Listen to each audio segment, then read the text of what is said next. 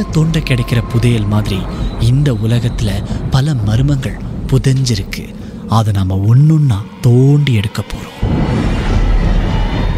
உங்களுடைய திகில் சம்பவங்களை எங்க கூட பகிர்ந்து கொள்ளுங்கன்னு சொல்லியிருந்தோம். அந்த திகில் சம்பவங்களை நாங்க ஒண்ணுன்னா சொல்ல போறோம். கேளுங்க.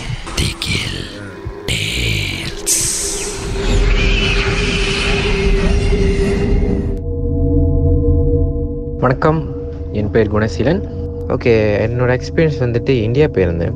அதாவது ரெண்டாயிரத்தி பதிமூணுலக்கு இந்தியா போயிருந்தப்போ ஒரு டெம்பிள் விசிட்க்கு போயிருந்தேன். ஒரு நைன் டேஸ்க்கு டெம்பிள் விசிட் போயிருந்தப்போ அப்போ அந்த ஒம்பது நாள் கம்ப்ளீட் பண்ணிவிட்டு நாங்கள் நெக்ஸ்ட் டே வந்துட்டு மலேசியாவுக்கு வர வேண்டியது இருந்தது. அப்போ நாங்கள் வந்துட்டு அந் அந்த டைமில் வந்துட்டு நாங்கள் எடுத்த ஹோட்டல் வந்துட்டு கிடைக்கல. சில மிஸ்டேக் நடந்ததுனால கிடைக்காம போனதுனால. ஸோ அப்போ நாங்கள் வந்து ஒரு பட்ஜெட் ஹோட்டல் எடுக்க வேண்டியது நிலமை இருந்ததுனால அப்போ நாங்கள் ஒரு பட்ஜெட் ஹோட்டல் பார்த்தோம் சென்னையில். சென்னையில் வந்துட்டு ஒரு பட்ஜெட் ஹோட்டலில் பார்த்துட்டு நம்ம நான் என்னோட எல்டர் பிரதர் அப்புறம் என்னோட யங்கர் பிரதர் அப்புறம் எல்டர் பிரதர் ஒய்ஃபோட ஒய்ஃப் பிள்ளைங்க இருந்தாங்க. ரெண்டு ரூமு தேவைப்பட்டதுனால நம்ம வந்து ஒரு பட்ஜெட் ஹோட்டல் எடுத்திருந்தோம். அப்போ ஒரு பட்ஜெட் ஹோட்டல் போனதுக்கு அப்போ வந்துட்டு அங்கே போனோடனே எனக்கு ஒரு ஒரு ஒரு ஒரு உணர்வு என்னன்னாக்கா தப்பாக எதுவும் இருக்கிற மாதிரி எதுவும் சரியில்லாத மாதிரி ஒரு தோணுச்சு. அப்போ நான் என்னோட அண்ணங்கிட்ட சொன்னப்ப இல்லை இங்கே சரியாக படலை. நம்ம மேபி வேறு இடத்த பார்க்கலானப்ப அப்படின்னு சொன்னாங்க இல்லை மணி ஆல்ரெடி பதினொன்று ஆயிடுச்சு இதுக்கு மேலே நம்ம தேடுறதுக்கு டைம் இருக்காது. தெரில கிடைக்குமான்னு வேலை தெரில வெளியே மழை வேற வேகமாக பெய்யுது சரி பரவாயில்ல.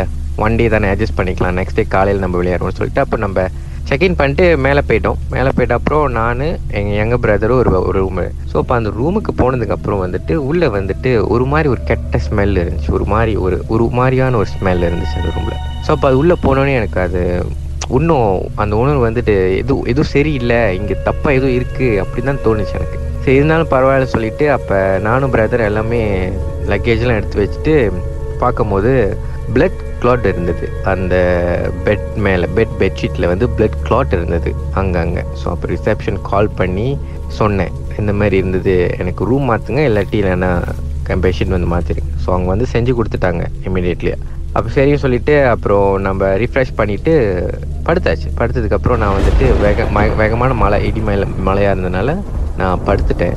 பிரதரும் படுத்துட்டாரு.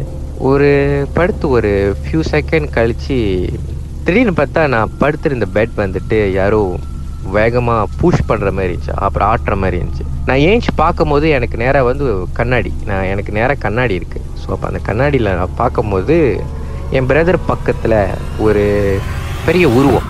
ஆனால் அந்த உருவத்துக்கு வந்து தோற்றம் கிடையாது. அதாவது முகம் தோற்றம் கிடையாது. எதுவுமே. ஒரு கருப்பு கலர் உருவமாக தான் அது இருந்தது. அப்போ அதை நான் பார்க்கும்போது வந்துட்டு உடம்புலாம் ஒரு மாதிரியாக ஷிவரிங் பண்ண ஆரம்பிச்சதுனால ஸோ எனக்கு என்ன செய்யுதுன்னு தெரியாமல் ஒரு ஃபியூ செகண்ட் அந்த கண்ணாடியை பார்த்துக்கிட்டு இருக்கும்போது நான் என் பிரதரை திரும்பி பார்க்கல. ஆனால் நான் கண்ணாடி தான் பார்த்துக்கிட்டு இருக்கேன். ஏன்னா என்னால் திரும்பவும் முடியல. என் பிரதரும் கூப்பிட முடியல. அப்போ நான் வந்துட்டு பார்க்கும்போது அந்த இடத்துல வந்துட்டு உருவத்துக்கு திடீர்னு கண்ணு திறந்து பார்க்குற மாதிரி தெரிஞ்சிச்சு எனக்கு அந்த கண்ணாடியில். அதை பார்த்தோன்னே என்னால் ரொம்ப ஒரு பயத்தை கொண்டு வந்தோடனே எனக்கு கண்ணை மூடிட்டு நம்ம நான் ஜஸ்ட் ப்ரே பண்ண ஆரம்பிச்சிட்டேன். அப்புறம் கொஞ்ச நேரம் கழிச்சு அப்புறம் பார்த்தா எதுவும் இல்லை. பெட் எதுவும் ஆடுற மாதிரி எந்த எந்த வைப்ரேஷன் எதுவும் இல்லாமல் அப்புறம் கொஞ்ச நேரம் சென்றுட்டு நான் படுத்துட்டேன். அதுக்கப்புறம் நான் ஏந்திரிக்கல ஒன்றும் இல்லை. த நெக்ஸ்ட் டே காலையில் வந்து தம்பி அதே ஸ்டாரி திருப்பி எனக்கு சொல்கிறாரு அவருக்கு நடந்தது அவர் என்ன கூப்பிட்டாரு. எழுப்ப ஐ மீன் என்னை கூப்பிட முயற்சி பண்ணாரு. என்னால் எந்திரிக்க முடியல.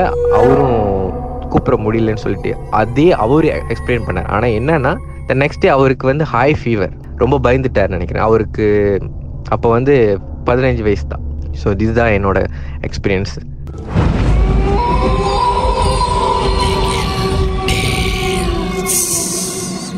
இந்த உண்மை சம்பவங்கள் உங்களுக்கு ஒரு பொழுதுபோக்காக அமையணுக்காக தான் தயாரிக்கப்பட்டிருக்கு. அப்படி இதை கேட்கும்போது உங்களுக்கு ரொம்ப பயமா இருந்துச்சுன்னா தொடர்ந்து மற்ற மற்ற பாகங்களை கேட்காதீங்க. திகில் டே